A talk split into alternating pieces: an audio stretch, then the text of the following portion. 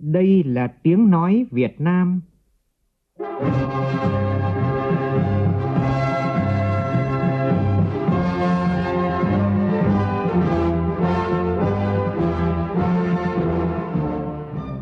là tiếng nói Việt Nam, phát thanh từ Hà Nội, thủ đô nước Cộng hòa xã hội chủ nghĩa Việt Nam.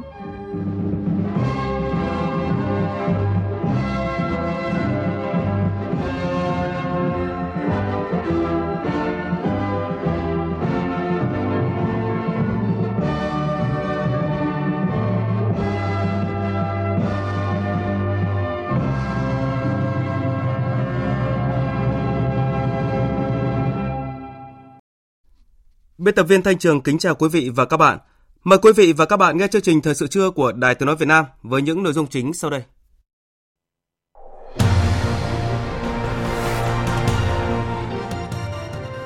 Hà Nội tiếp tục họp khẩn bàn các giải pháp chống COVID-19 sau khi phát hiện ca nhiễm đầu tiên.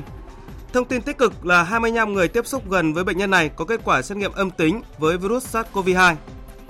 Trong lúc này, một số người dân thủ đô lo lắng thái quá đã đổ xô đi mua hàng hóa tích trữ, khiến các siêu thị, cửa hàng tiện ích quá tải. Chính quyền thành phố và Bộ Công Thương khẳng định đảm bảo cung ứng đủ hàng thiết yếu, vì vậy người dân bình tĩnh. Việc đổ xô đi mua hàng sẽ tạo ra sự khan hiếm ảo và tập trung quá đông người càng dễ nguy cơ lây nhiễm bệnh. Tỉnh Lạng Sơn, nơi có cửa khẩu biên giới với Trung Quốc, tích cực hỗ trợ doanh nghiệp tháo gỡ khó khăn trong xuất khẩu nông sản.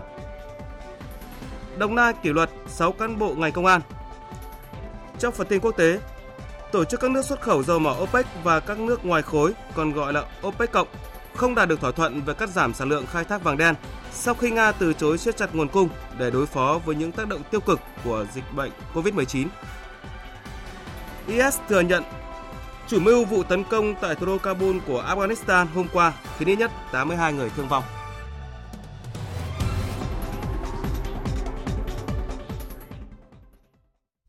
Bây giờ là tin chi tiết.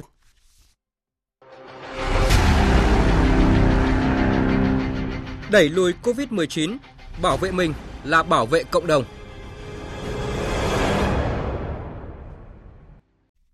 Sáng nay, Ban chỉ đạo quốc gia phòng chống dịch COVID-19 đã tổ chức họp khẩn dưới sự chủ trì của Phó Thủ tướng Vũ Đức Đam nhằm bàn các biện pháp ứng phó với dịch bệnh này sau khi Hà Nội ghi nhận ca nhiễm COVID-19 đầu tiên. Phóng viên Thúy Nga đưa tin trực tiếp hội nghị. Xin mời chị Thúy Nga. Dạ, vâng, xin chào biên tập viên Thanh Trường, xin chào quý vị thính giả. À, và đến thời điểm hiện tại khi mà tôi ờ, đang à, thông tin đến quý vị thính giả thì cuộc họp à, khẩn của ban chỉ đạo phòng chống dịch bệnh COVID quốc gia thì à, vẫn đang tiếp tục họp à, dưới sự chủ trì của Phó Thủ tướng Vũ Đức Đam ạ. Và tại cuộc họp này thì các chuyên gia đã phân tích nguy cơ lây nhiễm đối với từng đối tượng ở trên máy bay à, hoặc hoặc là tiếp xúc gia đình và hoặc là tiếp xúc cộng đồng à, sau khi mà Hà Nội à, đã xác nhận ca mắc đầu tiên vào đêm hôm qua đấy ạ. Và với Hà Nội thì đã lấy hơn 2.500 mẫu là những trường hợp nghi ngờ, trong đó thì có 33 trường hợp tiếp xúc trực tiếp. Đến thời điểm này thì đã cho kết quả ban đầu là 27 trên 33 mẫu âm tính. Đối với trường hợp lái xe và phục vụ trong gia đình thì đã được cách ly và tiếp tục xét nghiệm khẳng định là có mắc Covid hay không thì đến chiều nay thì kết quả xét nghiệm của những người mà nghi ngờ này sẽ được khẳng định uh, chính xác. Và giáo sư tiến sĩ Nguyễn Thanh Long, Thứ trưởng Bộ Y tế đã nhận định về uh, ca bệnh cũng như là tình hình phòng chống dịch của chúng ta như sau. Điều tới đây thì ban chỉ đạo à, cũng sẽ tiếp tục chỉ đạo mạnh hơn đối với thành phố trong vấn đề về triển khai tất cả đồng bộ những cái biện pháp về phòng chống dịch Covid-19 từ vấn đề về giám sát tại cộng đồng cho mở rộng ra để việc chúng ta giám sát tại cộng đồng báo xin báo là hiện nay Hà Nội đã tiến hành lấy mẫu khoảng 2.500 mẫu, những cái trường hợp mà ở trong các trung tâm, cơ sở cách ly để chúng ta tiến hành xét nghiệm. Thế và cái thứ hai là gì chúng ta lập tức khoanh vùng đối với những trường hợp kể cả chỉ là nghi ngờ thôi chưa có khẳng định. Chắc chắn thì chúng ta tiến hành những biện pháp như vậy. Vấn đề thứ ba là gì? Chúng ta chuẩn bị sẵn tất cả những cái cơ sở vật chất đặc biệt trong vấn đề về điều trị để có thể làm tốt cái vấn đề điều trị tránh và không để trường hợp tử vong do cái covid 19 này gây ra.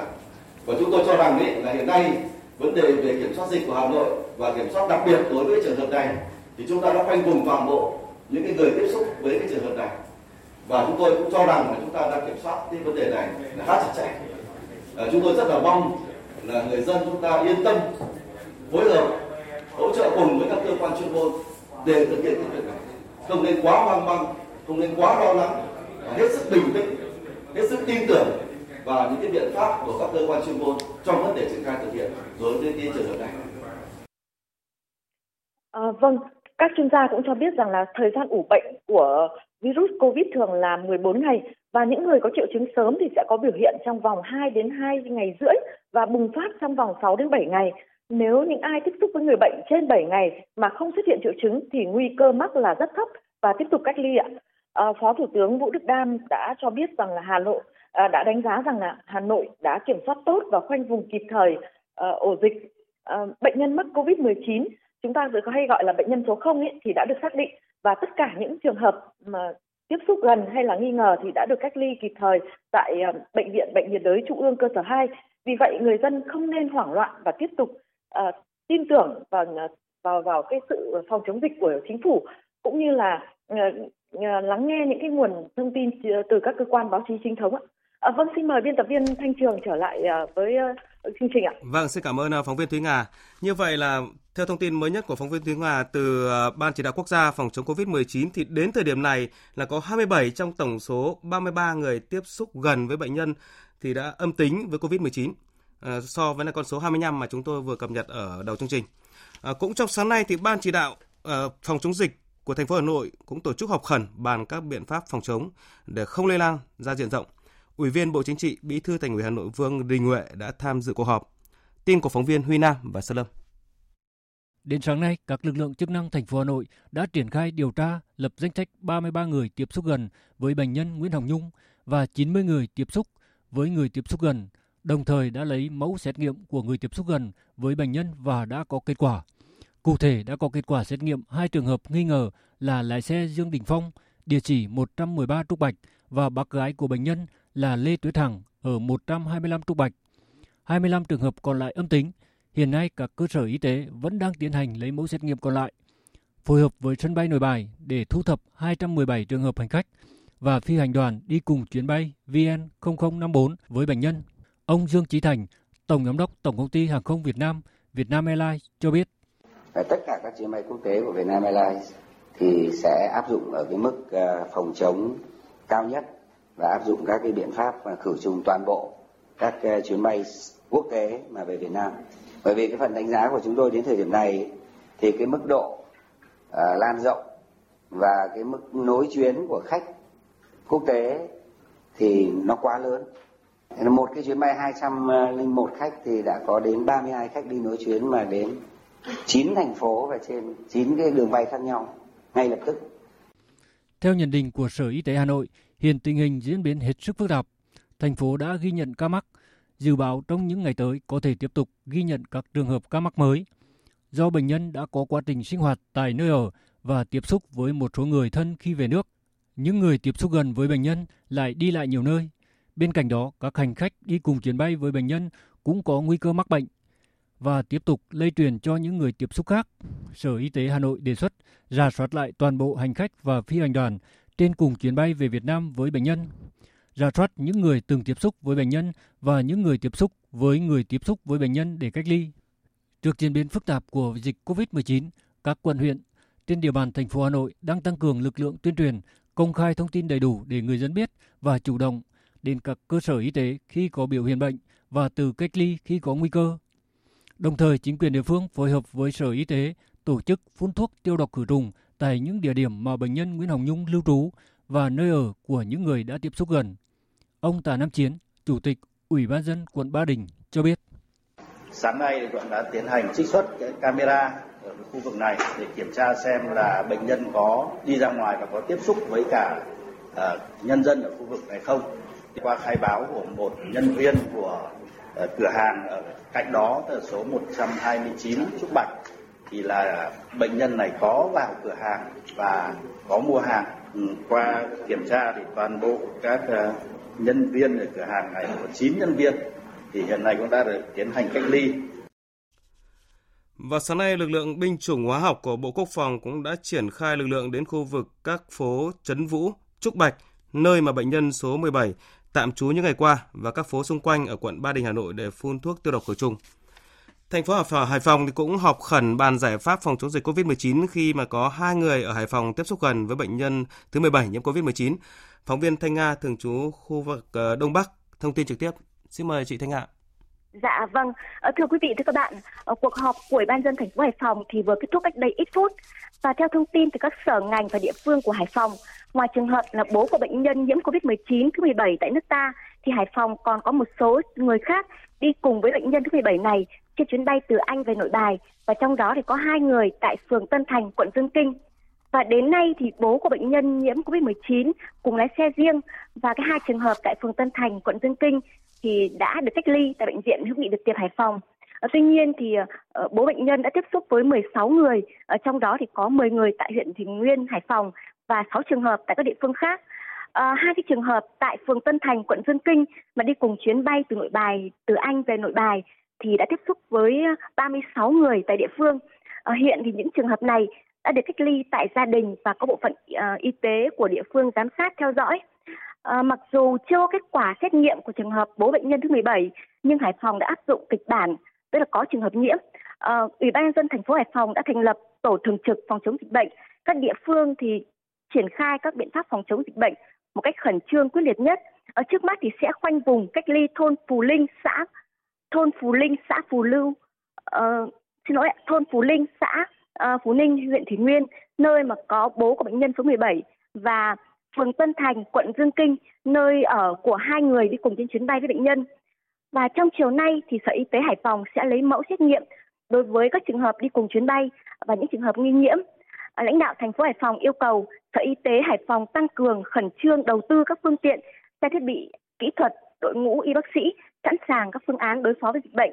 Và lãnh đạo thành phố Hải Phòng thì cũng đề nghị người dân không dao động, không quá hoang mang và sẽ công khai mọi thông tin để cả hệ thống chính quyền và nhân dân cảnh giác vào cuộc trong cuộc chiến chống Covid-19 ạ. Vâng, à, chúng tôi xin trở lại với biên tập viên tại phòng thu ạ. Xin cảm ơn phóng viên Thanh Nga. Còn tại tỉnh Hải Dương cũng vừa xác định 3 trường hợp từng tiếp xúc với bệnh nhân dương tính với ờ, COVID-19 do bệnh nhân này có hành trình di chuyển phức tạp từ ngày 15 tháng 2 đến nay. Theo tin của cộng tác viên Linh Giang, danh tính những người từng trực tiếp với bệnh nhân thứ 17 nhiễm COVID-19 được xác định là Nguyễn Ngọc Diệp, trú tại khu 5, thị trấn Thanh Hà, huyện Thanh Hà, tỉnh Hải Dương, Lê Thị Quyên, trú tại xã Thanh Bính, huyện Thanh Hà, tỉnh Hải Dương và Trần Thị Thu Hằng, trú tại phường Ngọc Châu, thành phố Hải Dương. Vài ngày trước, một đối tượng đã rời Hải Dương lên Hà Nội, hiện chưa xác định được đang ở đâu. Hai đối tượng còn lại đã được cơ quan y tế Hải Dương tổ chức cách ly theo đúng quy định. Do nữ bệnh nhân COVID-19 ở Hà Nội trước khi có kết quả xét nghiệm dương tính đã đến khám tại Bệnh viện Hồng Ngọc ở cơ sở số 55, phố Yên Ninh, quận Ba Đình, nên nhiều nhân viên y tế ở đây tiếp xúc gần với người bệnh này đang được thực hiện các biện pháp cách ly y tế. Bệnh viện đã chủ động triển khai cách ly đến thế hệ F2 để phòng chống dịch bệnh lây lan. Phóng viên Văn Hải thông tin. Bác sĩ chuyên khoa 2 Cao Độc Lập, giám đốc chuyên môn Bệnh viện Hồng Ngọc cho biết, sau khi chuyển tuyến, bệnh viện đã tiến hành khử khuẩn toàn bộ khu vực mà bệnh nhân này đến khám bằng dung dịch khử trùng và chiếu tia cực tím, gồm phòng cấp cứu, khoa tai mũi họng, phòng chụp X-quang.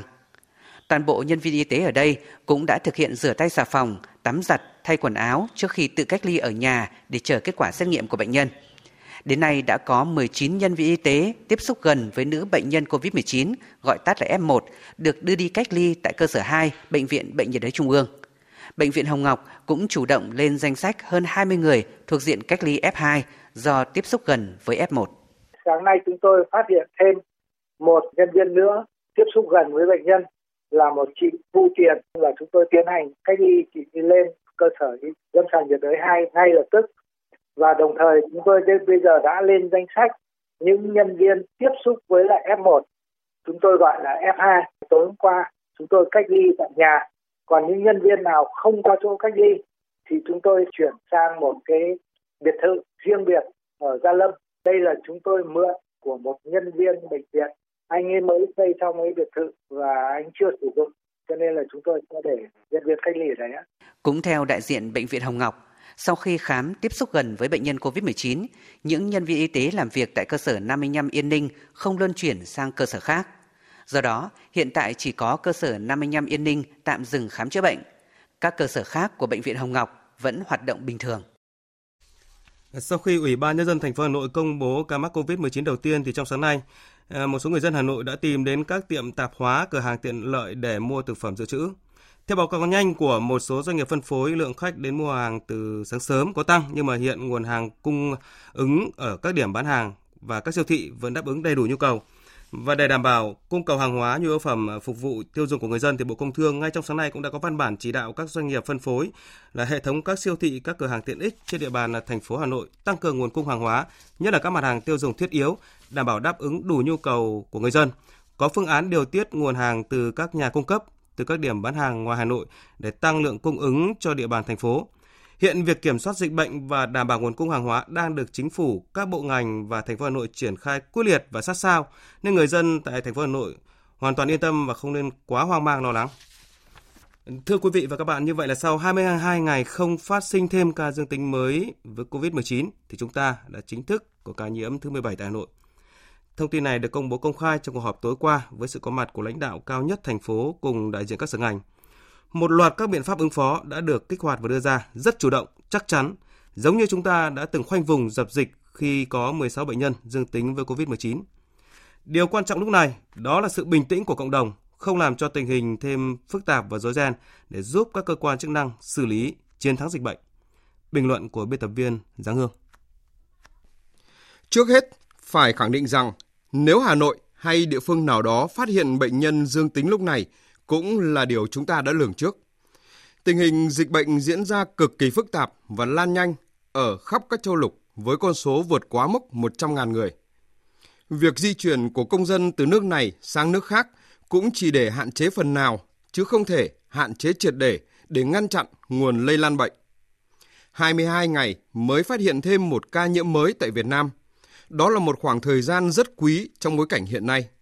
Và như Tổ chức Y tế Thế giới WHO cũng như các tổ chức quốc tế đánh giá, sở dĩ Việt Nam đã kiểm soát khá tốt dịch bệnh là vì chúng ta đã biết tận dụng thời điểm vàng để khoanh vùng, dập dịch. Vậy thời điểm vàng là gì? Là khi dịch bệnh vẫn còn trong tầm kiểm soát, chúng ta công khai, minh bạch thông tin, khoanh vùng những đối tượng có khả năng lây nhiễm, tổ chức cách ly theo từng nhóm đối tượng. Chúng ta xử lý ngay tại cơ sở, tinh thần chống dịch như chống giặc được lan tỏa từ trung ương tới địa phương. Cả hệ thống chính trị vào cuộc, hàng triệu học sinh, sinh viên được nghỉ học, tất cả các lễ hội hay sự kiện đông người gần như bị hủy bỏ. Nguồn lây lan bệnh vì thế được kiểm soát tối đa. Không làm cho tình hình thêm rối ren như tranh cướp mua khẩu trang để tư thương lợi dụng đẩy giá lên cao, là sự hỗn loạn khi thi nhau tích trữ hàng hóa, là tiếp nhận những nguồn thông tin không chính thống rồi phát tán gây hoang mang trong cộng đồng. Sự bình tĩnh của cộng đồng chính là sự trợ giúp cơ quan chức năng xử lý, chiến thắng dịch bệnh.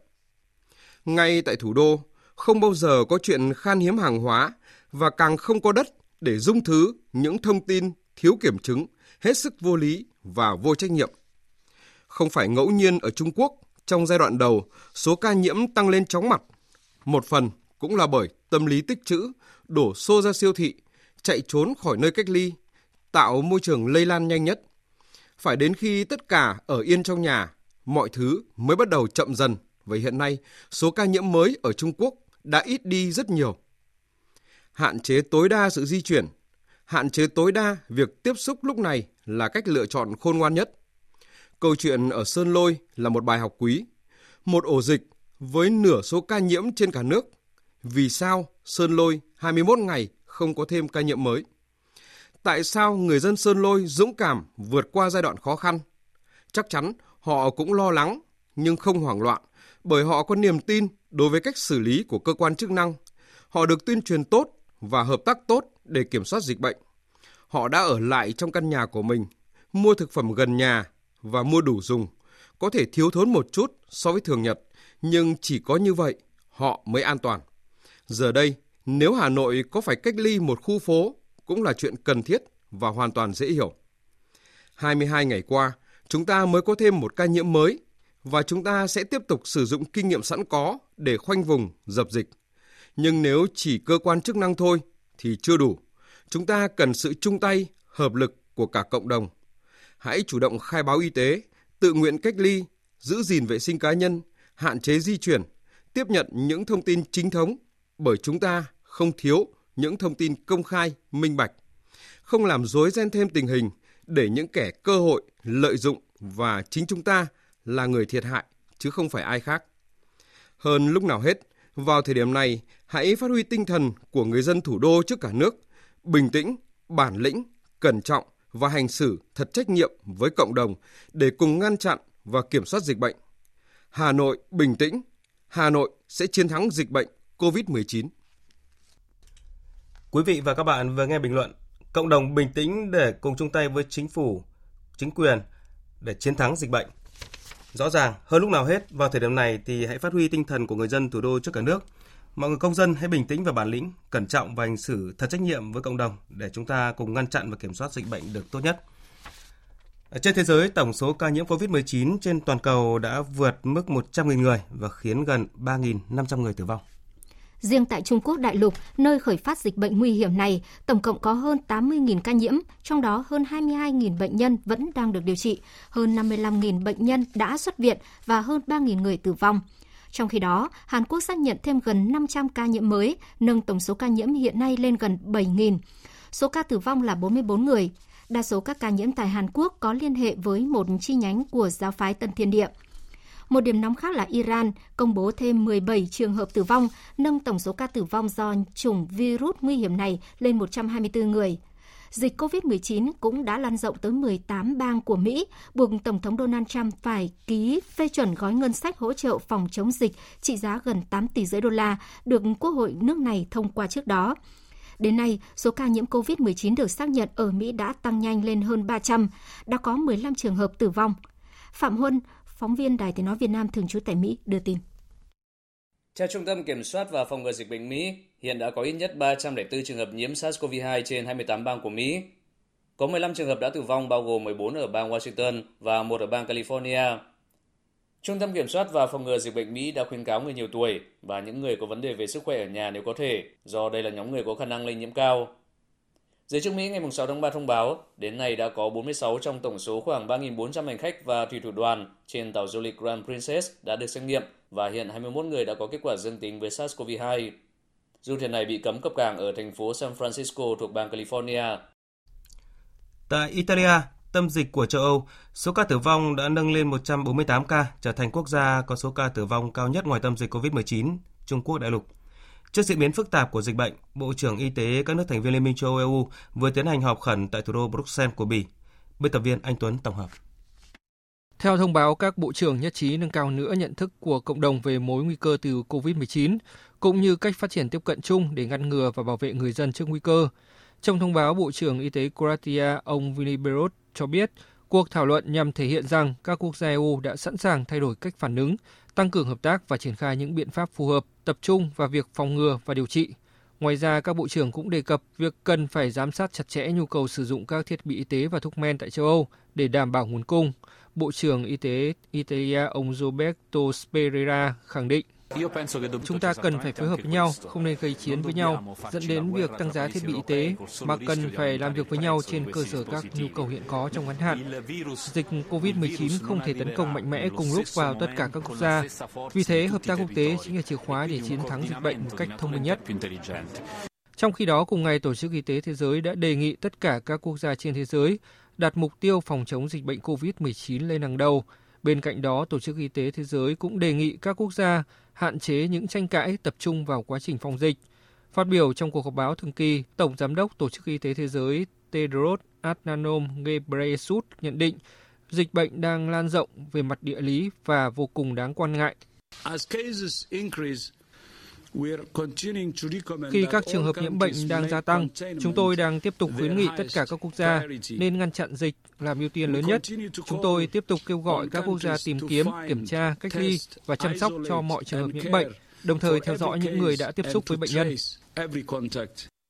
Cũng tại cuộc họp báo khi được hỏi về khả năng virus corona chủng mới gây bệnh đường hô hấp COVID có thể sẽ không lây lan dễ dàng trong điều kiện thời tiết ấm trong những tháng mùa hè tại châu Âu, Giám đốc điều hành chương trình y tế thế giới khẩn cấp của Tổ chức Y tế Thế giới, ông Mike Ryan nhận định.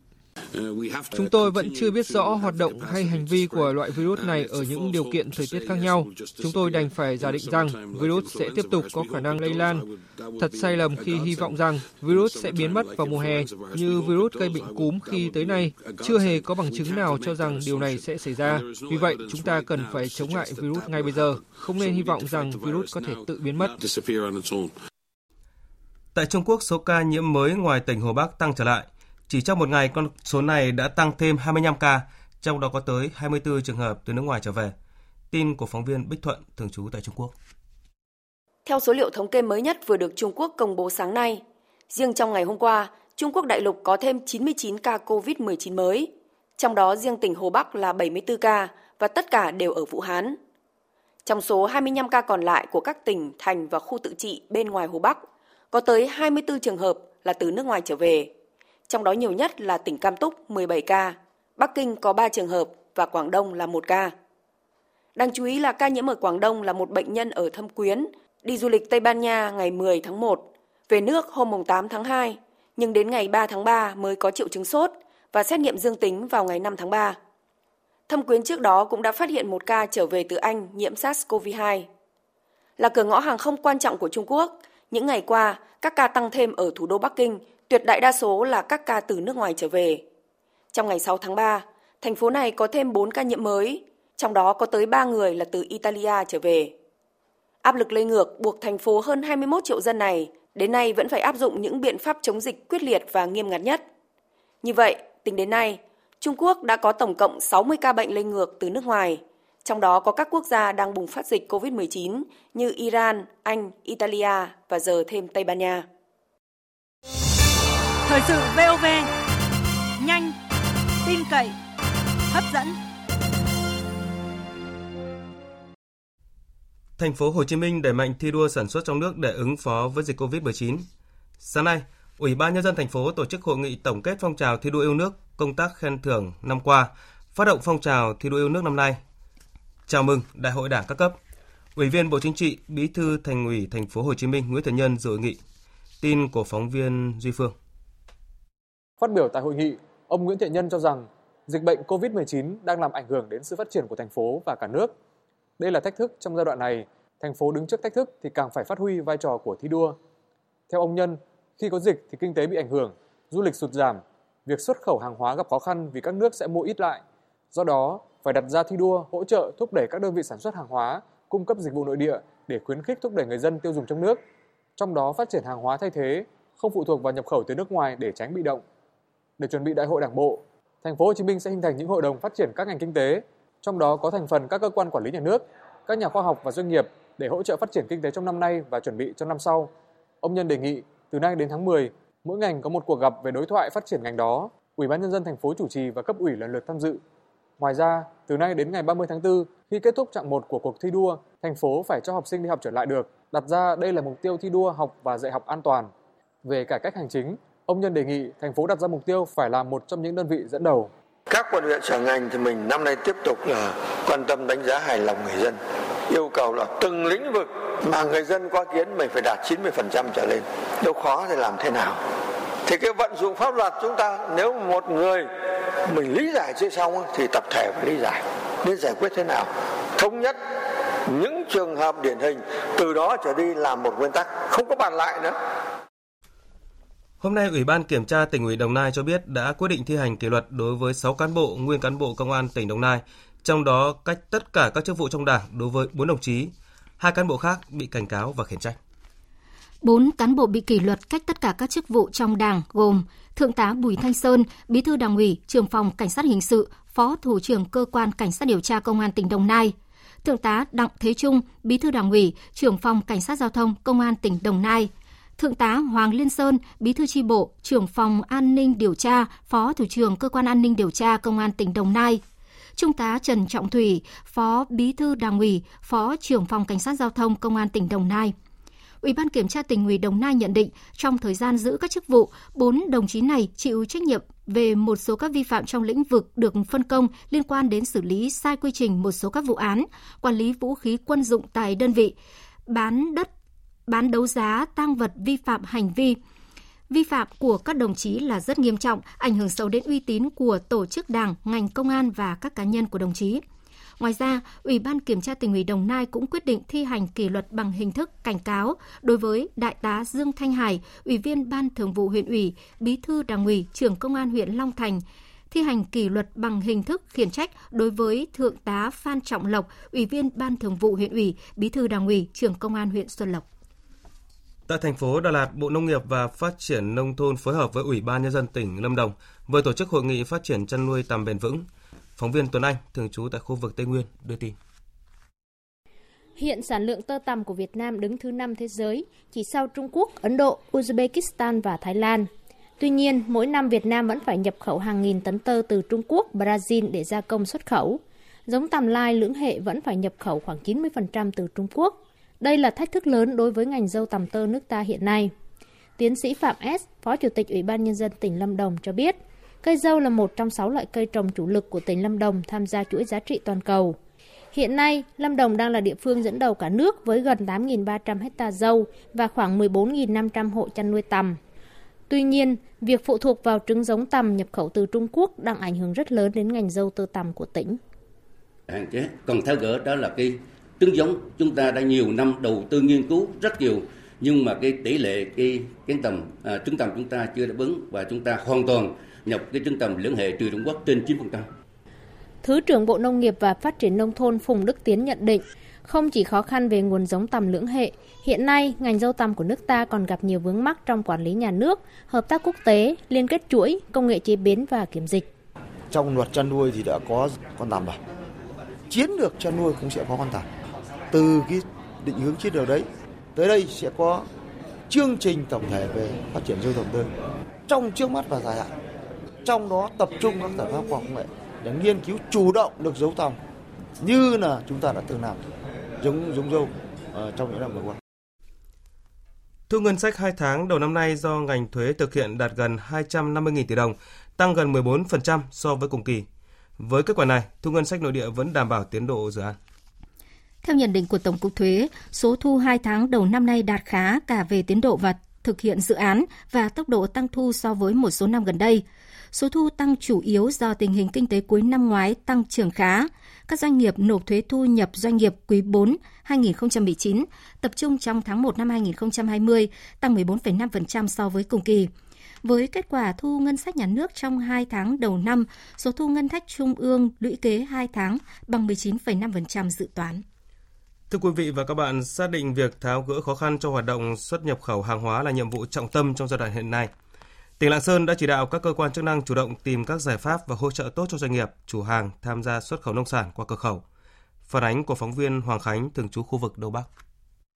Tại bãi xe của công ty cổ phần thương mại Bảo Nguyên, huyện Văn Lãng, tỉnh Lạng Sơn, một trong những bãi xe lớn tại khu vực biên giới, hiện có khoảng 300 xe hàng nông sản, chủ yếu là hoa quả tươi đang chờ làm thủ tục xuất khẩu sang Trung Quốc. Trung bình mỗi xe phải chờ từ 3 đến 5 ngày với chi phí khoảng 1 đến 3 triệu đồng. Bên bãi đây thì mới vô thì đóng 400 thì một, mỗi một hôm là đóng thêm 100. Vô đây cứ nằm chừng nào lực cái báo qua bên đó thì xe đi qua thôi. Tới chừng bỏ hàng xong đi về bắt đầu mới đóng phí.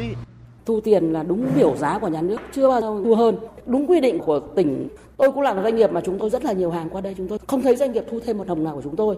Dịch cúm này là họ giảm cho 50 50, như hiện tại giờ là 200 một ngày một đêm nhưng theo tôi thì nó vẫn là bình thường thôi, chẳng có cái dịch vụ nào là thu thêm cả. Nhằm hỗ trợ doanh nghiệp, các cơ quan chức năng của tỉnh Lạng Sơn cũng có nhiều biện pháp tạo điều kiện thuận lợi nhất để thông quan hàng hóa, đặc biệt là việc quản lý giá vận chuyển, bốc xếp hàng hóa, thu phí bến bãi tại khu vực các cửa khẩu. Ông Phan Hồng Tiến, trưởng ban quản lý khu kinh tế Đồng Đăng Lạng Sơn nói: tỉnh kiểm tra rất nhiều mà cái việc thu giá dịch vụ cho doanh nghiệp trong thời gian vừa qua thu đúng theo cái bảng giá của nhà nước. Không những riêng ban quản lý mà cả các đơn vị như thuế kiểm tra người hóa đơn chứng từ đầy đủ. Hay là niêm yết kêu giá công khai qua cái hóa đơn chứng từ với doanh nghiệp ấy, thì doanh nghiệp đã phải làm đúng thôi Đồng hành cùng các doanh nghiệp tháo gỡ khó khăn, tỉnh Lạng Sơn sẽ tiếp tục chỉ đạo các cơ quan chức năng trên địa bàn trao đổi, hội đàm với các cơ quan chức năng của phía Trung Quốc để thống nhất phối hợp triển khai các biện pháp nâng cao năng lực thông quan tại các cửa khẩu trên cơ sở đảm bảo các yêu cầu nghiêm ngặt về phòng chống dịch bệnh. Ông Nguyễn Công Trưởng, Phó Chủ tịch Ủy ban nhân dân tỉnh Lạng Sơn cho biết: Hải quan, biên phòng, kiểm dịch phối hợp vận động hỗ trợ giải quyết những khó khăn vướng mắc của các doanh nghiệp trong cả nước, phân ca phân kíp bố trí lực lượng phân công quản lý kiểm soát và giải quyết thủ tục nhanh nhất. Liên quan đến cái giá dịch vụ là trong lúc dịch này các doanh nghiệp không được phép tăng giá, cái việc bốc xếp này nó có mức giá rồi. Đến thời điểm này, tại tỉnh Lạng Sơn đã có cửa khẩu quốc tế hữu nghị, cửa khẩu Tân Thanh, cửa khẩu Cốc Nam và cửa khẩu Chi Ma thực hiện thông quan hàng hóa. Tuy nhiên năng lực thông quan còn chậm. Hiện tại khu vực các cửa khẩu trên địa bàn tỉnh Lạng Sơn còn khoảng 500 xe hàng tồn động, chủ yếu là các mặt hàng nông sản hoa quả tươi như dưa hấu, xoài, mít, thanh long.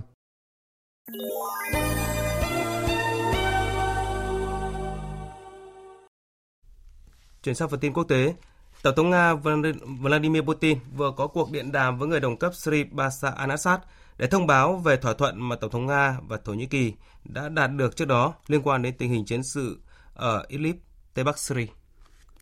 Tổng thống Nga Putin khẳng định lệnh ngừng bắn tại Idlib và một số cam kết khác giữa Nga và Thổ Nhĩ Kỳ sẽ giúp ổn định tình hình khu vực miền Bắc Syria. Cuộc điện đàm trên diễn ra sau khi Tổng thống Putin và người đồng cấp Thổ Nhĩ Kỳ Erdogan đã nhất trí về một văn kiện chung nhằm giải quyết cuộc xung đột ở Syria. Văn kiện có ba nội dung chính. Một là chấm dứt mọi hoạt động giao tranh dọc theo đường phân định hiện đã bắt đầu từ dạng sáng ngày 6 tháng 3. Hai là Nga và Thổ Nhĩ Kỳ sẽ tạo ra một hành lang an toàn trải dài 6 km về phía bắc và phía nam của đường cao tốc M4 tại Syria.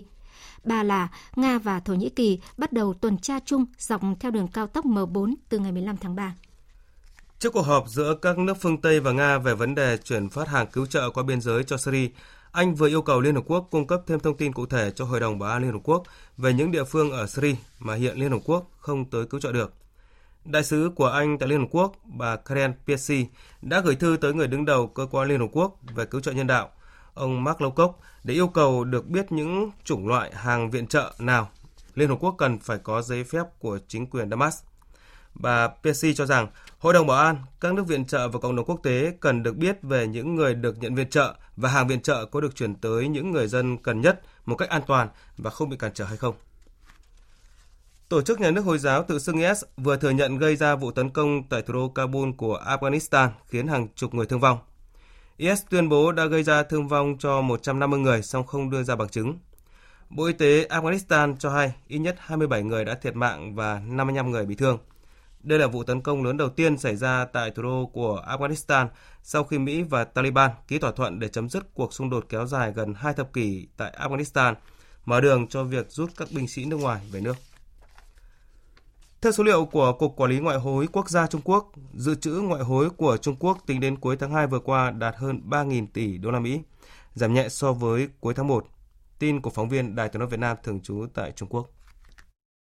Theo bà Vương Xuân Anh, người phát ngôn của Quản lý Ngoại hối Trung Quốc cho biết, dự trữ ngoại hối của Trung Quốc đạt 3.106,7 tỷ đô la Mỹ, giảm 8,8 tỷ đô la Mỹ so với tháng 1. Trong khi đó, dự trữ vàng vẫn tiếp tục duy trì ở mức 62,64 triệu ounce từ tháng 1. Bà Vương Xuân Anh cũng khẳng định, mặc dù chịu ảnh hưởng biến động của thị trường thương mại toàn cầu, dịch COVID-19, chính sách tiền tệ của các nước lớn, tuy nhiên thị trường ngoại hối của Trung Quốc trong tháng 2 vẫn vận hành ổn định. Tỷ giá đồng nhân dân tệ so với đồng đô la Mỹ vẫn dao động quanh mốc 7 nhân dân tệ đổi 1 đô la Mỹ. Cũng theo bà Vương Xuân Anh, thời gian tới kinh tế thế giới sẽ tiếp tục phải đối mặt với nhiều nhân tố bất ổn và không xác định, trong đó dịch COVID-19 sẽ ảnh hưởng mạnh đến thị trường tài chính toàn cầu. Về ảnh hưởng của dịch COVID-19 đối với Trung Quốc, bà Vương Xuân Anh khẳng định COVID-19 ảnh hưởng mạnh đến nền kinh tế Trung Quốc, song đây chỉ là ảnh hưởng ngắn hạn, có thể không chế được và không ảnh hưởng đến cục diện lâu dài của nền kinh tế lớn thứ hai thế giới. Trong một diễn biến khác, báo cáo của Tổ chức Hợp tác và Phát triển Kinh tế OECD hôm 3 tháng 3 vừa qua cũng dự báo tăng trưởng kinh tế toàn cầu chỉ đạt 2,4% trong năm 2020, giảm so với mức dự báo 2,9% hồi tháng 11 năm 2019. Tuy nhiên, cũng theo OECD, nếu dịch COVID-19 tiếp tục lan rộng và kéo dài, thì tăng trưởng kinh tế toàn cầu năm nay sẽ giảm một nửa và chỉ đạt 1,5%. Tổ chức các nước xuất khẩu dầu mỏ OPEC và các nước ngoài khối còn gọi là OPEC cộng đã không đạt được thỏa thuận về cắt giảm sản lượng khai thác vàng đen sau khi Nga từ chối siết chặt nguồn cung để đối phó với những tác động tiêu cực của dịch COVID-19. Trước đó, OPEC do Ả Rập Xê Út đứng đầu đã đề xuất cắt giảm 1 triệu rưỡi thùng một ngày trong sản lượng khai thác dầu để thích nghi với đà đi xuống của nền kinh tế thế giới, khiến nhu cầu dầu mỏ giảm mạnh. Giá dầu hiện đã xuống mức thấp nhất kể từ năm 2017 do tác động của dịch bệnh COVID-19 gây đình trệ hoạt động sản xuất, đi lại trên toàn thế giới giá dầu Brent miền Bắc đã giảm 9% xuống còn hơn 45 đô la một thùng, trong khi giá dầu thô ngọt nhẹ giảm hơn 10% xuống mức hơn 41 đô la một thùng. Cơ quan thống kê châu Âu vừa công bố số liệu cho thấy cứ 3 nhà quản lý doanh nghiệp ở châu lục này thì chỉ có một người là nữ giới, mặc dù phụ nữ chiếm tới một nửa lực lượng lao động ở lục địa già này. Trong năm qua, trong số gần 7 triệu nhà quản lý các doanh nghiệp ở châu Âu, chỉ có 2 triệu rưỡi người là nữ giới. Trong 27 quốc gia thành viên Liên minh châu Âu EU, chỉ có Latvia là nước có tỷ lệ các nhà quản lý là nữ cao hơn so với nam giới. Tiếp đến là Bulgaria, Ba Lan và Estonia. Đứng cuối danh sách này là đảo Ship, Luxembourg và Đan Mạch. Phụ nữ cũng chỉ chiếm 25% trong ban lãnh đạo của các công ty niêm yết giá công khai ở châu Âu. Chống bất bình đẳng giới nơi công sở là một ưu tiên của Ủy ban châu Âu, cơ quan hành pháp của EU vừa tuyên bố sẽ đề xuất dự luật buộc các công ty phải giải quyết tình trạng tranh lệch khoảng cách tiền lương giữa người lao động nam giới và nữ giới. Quý vị và các bạn đang nghe chương trình Thời sự trưa của Đài Tiếng nói Việt Nam. Phần tiếp theo của chương trình, biên tập viên Đài Tiếng nói Việt Nam điểm lại những sự kiện vấn đề trong nước đáng chú ý diễn ra trong tuần.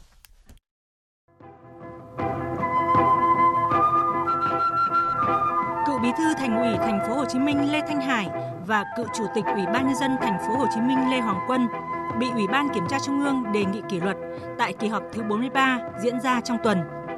Thông cáo báo chí nêu rõ, xét nội dung, tính chất, mức độ, hậu quả vi phạm, căn cứ quy định của Đảng về xử lý kỷ luật tổ chức Đảng và đảng viên.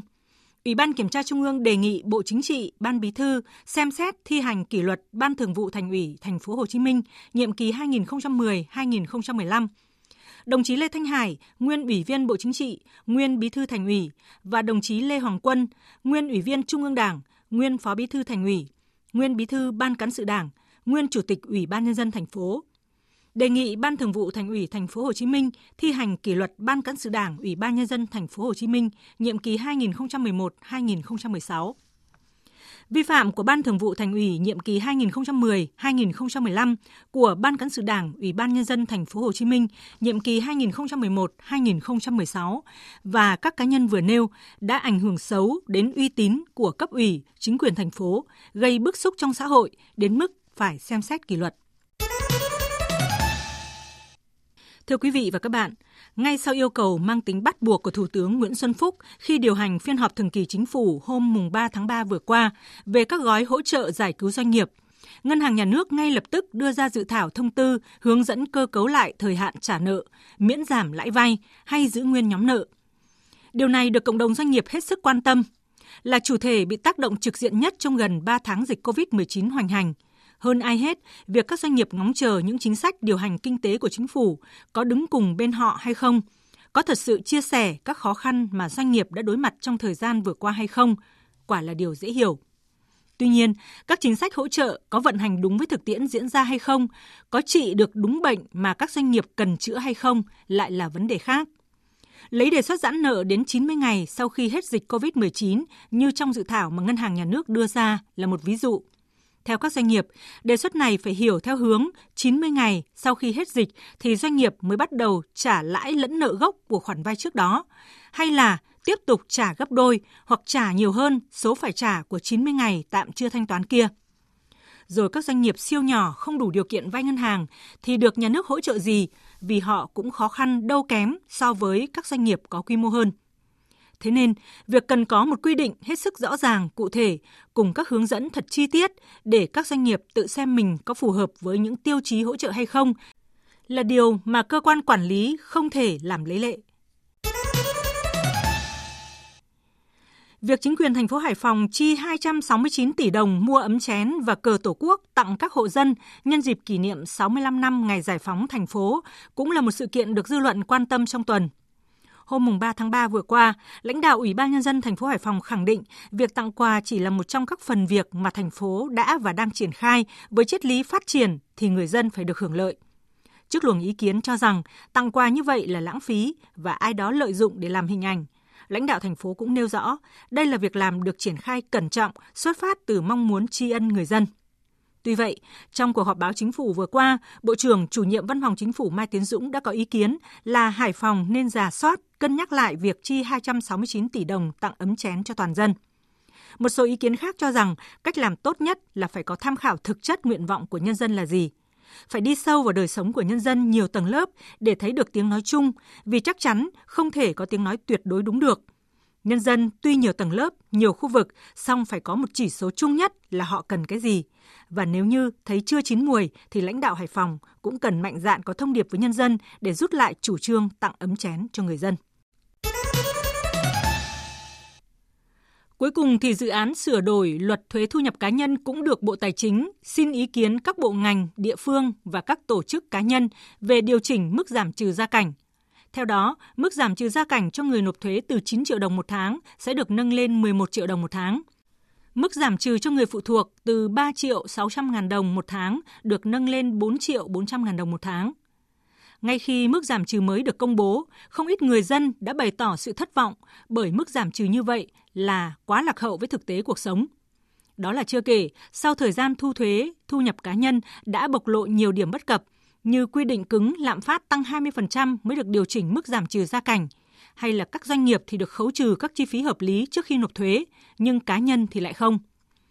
Dư luận mong muốn mức giảm trừ gia cảnh cho người đóng thuế và người phụ thuộc cần phải được xem xét lại. Chẳng hạn, nó nên được tính bằng một hệ số để tính toán linh hoạt hàng năm, căn cứ vào lương cơ bản để tránh tình trạng lỗi thời, tránh tình trạng chưa ban hành đã lạc hậu. Bởi xét cho cùng, một luật thuế đánh trên thu nhập của người dân phải đảm bảo nguyên tắc tối thiểu là người nộp thuế phải nuôi sống bản thân, nuôi nổi gia đình. Quý vị và các bạn vừa nghe biên tập viên Đài Tiếng nói Việt Nam điểm lại những sự kiện vấn đề trong nước nổi bật diễn ra trong tuần. Phần tiếp theo chương trình là trang tin đầu tư tài chính và trang tin thể thao. Trang tin đầu tư tài chính.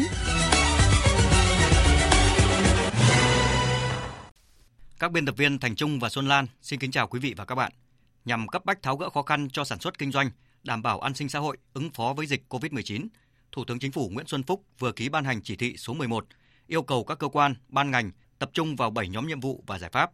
Thủ tướng Chính phủ giao Ngân hàng Nhà nước Việt Nam chỉ đạo hướng dẫn kịp thời các tổ chức tín dụng cân đối, đáp ứng đầy đủ, kịp thời nhu cầu vốn để phục vụ sản xuất kinh doanh. Đối với khách hàng gặp khó khăn do ảnh hưởng của dịch COVID-19, cần kịp thời áp dụng các biện pháp hỗ trợ như cơ cấu lại thời hạn trả nợ, xem xét miễn giảm lãi vay. Trước mắt là gói hỗ trợ tín dụng khoảng 250.000 tỷ đồng. Hôm qua, Thủ tướng Chính phủ ban hành chỉ thị yêu cầu Ngân hàng Nhà nước triển khai các chương trình miễn, giảm phí dịch vụ thanh toán điện tử nhằm hỗ trợ trực tiếp cho người sử dụng dịch vụ, nhất là phí thanh toán trực tuyến đối với các dịch vụ hành chính công. Trong đó cần trình ngay Thủ tướng Chính phủ quyết định cá biệt về việc thí điểm dùng tài khoản viễn thông để thanh toán cho các dịch vụ có giá trị nhỏ. Sở Giao dịch Chứng khoán Hà Nội HNX vừa tổ chức phiên đấu thầu trái phiếu chính phủ do kho bạc nhà nước phát hành với tổng khối lượng phát hành 5.000 tỷ đồng tại các kỳ hạn 7 năm là 500 tỷ đồng, 15 năm, 20 năm và 30 năm, mỗi kỳ hạn 1.500 tỷ đồng. Từ đầu năm đến nay, kho bạc nhà nước huy động được 28.260 tỷ đồng thông qua hình thức đấu thầu trái phiếu chính phủ tại sàn giao dịch Hà Nội. Tỷ giá ngoại tệ trong tuần, đồng đô la Mỹ đảo chiều giảm khá nhanh do giới đầu tư lo ngại dịch bệnh COVID-19 bùng phát tại Mỹ và nhiều nước trên thế giới và sẽ kéo dài. Các ngân hàng thương mại cũng đồng loạt giảm tỷ giá ngoại tệ phổ biến ở mức 23.140 đồng một đô la mua vào và bán ra là 23.280 đồng một đô la. Cục Thuế Thành phố Hồ Chí Minh vừa công bố danh sách 535 doanh nghiệp nợ tiền thuế kỳ khóa sổ tháng 1 năm 2020 với giá trị hơn 3.186 tỷ đồng. Trong đó, có 8 doanh nghiệp nợ thuế trên 100 tỷ đồng. Đứng đầu danh sách này là công ty trách nhiệm hữu hạn một thành viên cây trồng Thành phố Hồ Chí Minh, nợ hơn 225 tỷ đồng. Tiếp theo là công ty cổ phần xây dựng và kinh doanh nhà Tân An Huy, nợ gần 174 tỷ đồng. Chi nhánh công ty trách nhiệm hữu hạn đá xây dựng Bình Dương tại thành phố Hồ Chí Minh, nợ 126 tỷ đồng. Theo thống kê mới nhất từ Ngân hàng Nhà nước, tính đến hết năm ngoái, tổng tiền gửi của khách hàng tại các tổ chức tín dụng đạt gần 8 triệu 800 nghìn tỷ đồng. Trong đó gần 4 triệu tỷ đồng là tiền gửi của các tổ chức kinh tế, còn lại hơn 4 triệu 800 nghìn tỷ đồng là tiền gửi của người dân. Đầu tư tài chính biến cơ hội thành hiện thực. Đầu tư tài chính biến cơ hội thành hiện thực. Thưa quý vị và các bạn, thị trường bất động sản nước ta đang phát triển ổn định với nguồn cung dồi dào và lượng tiêu thụ cao. Theo dự báo của các chuyên gia, trong thời gian tới, phân khúc căn hộ có giá bình dân hướng đến khách hàng có nhu cầu ở thực sẽ dẫn dắt thị trường. Ghi nhận của phóng viên Thành Trung. Theo số liệu báo cáo của Hội môi giới bất động sản Việt Nam, từ đầu năm đến nay, lượng giao dịch trên thị trường bất động sản giảm so với cùng kỳ năm ngoái ở tất cả các phân khúc. Tuy nhiên tại Hà Nội, căn hộ chung cư được giao dịch nhiều nhất. Trong đó, Căn hộ có giá trung bình chiếm đến hơn 50% tổng sản phẩm bất động sản giao dịch thành công. Bà Nguyễn Thị Tâm Thuận, Giám đốc công ty cổ phần đầu tư và kinh doanh bất động sản Xuân Mai cho biết. Phân khúc nhà trung bình, Xuân Mai rất là tự tin làm và uh, luôn luôn bằng những cái năng lực và cái kinh nghiệm của mình đó, Xuân Mai đã cung cấp ra cho thị trường những cái căn hộ mà nó với cái mức giá cả rất là hợp lý. Hiện tại cái phân khúc trung cấp là cái phân khúc mà bên Xuân Mai bán rất là tốt. Năm 2019 được đánh giá là năm mà thị trường có nhiều ảnh hưởng từ chính sách, quy định mới. Tuy nhiên, Đây là những chính sách nhằm hướng đến thiết lập thị trường phát triển ổn định, bền vững, tránh những cú sốc và những tác động tiêu cực đến nhà đầu tư, đến kinh tế, xã hội. Ông Nguyễn Văn Đính, Phó Chủ tịch kiêm Tổng thư ký Hội môi giới bất động sản Việt Nam cho rằng cái thị trường hiện nay bản chất nó đang đưa vào cái thị trường ờ, khá ổn định với những tầm khách hàng là những tầm khách hàng thực tế có nhu cầu sử dụng sử dụng để ở và sử dụng kinh doanh trong dài hạn và cái nhu cầu ở hai thành phố này do cái kinh tế tăng trưởng vẫn tốt như vậy cái nhu cầu về nhà ở trong dân tiếp tục tăng. Giới chuyên gia nhận định trong quý 2 và quý 3 của năm nay, thị trường bất động sản có những biến chuyển tích cực hơn. Với tình hình hiện nay, nhu cầu mua nhà của người dân có nhu cầu ở thực vẫn đang ở mức rất cao.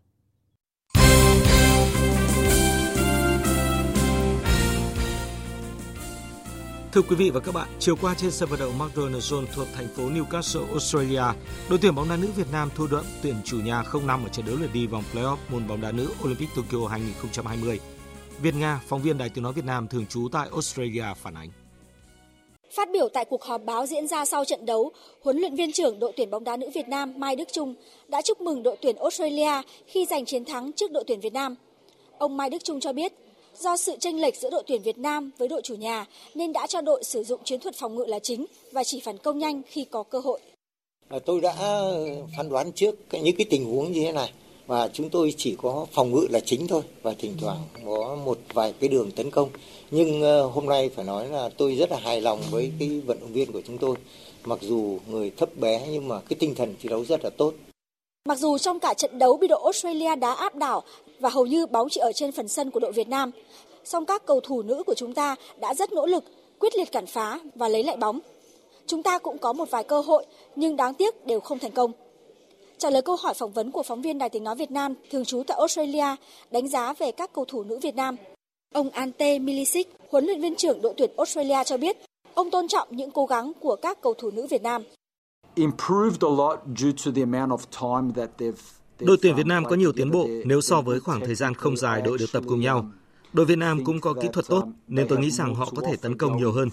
Tôi tôn trọng sự tiến bộ của đội tuyển Việt Nam và nếu muốn có nhiều tiến bộ hơn nữa thì các bạn cần phải tiếp tục đối mặt với nhiều đối thủ mạnh hơn.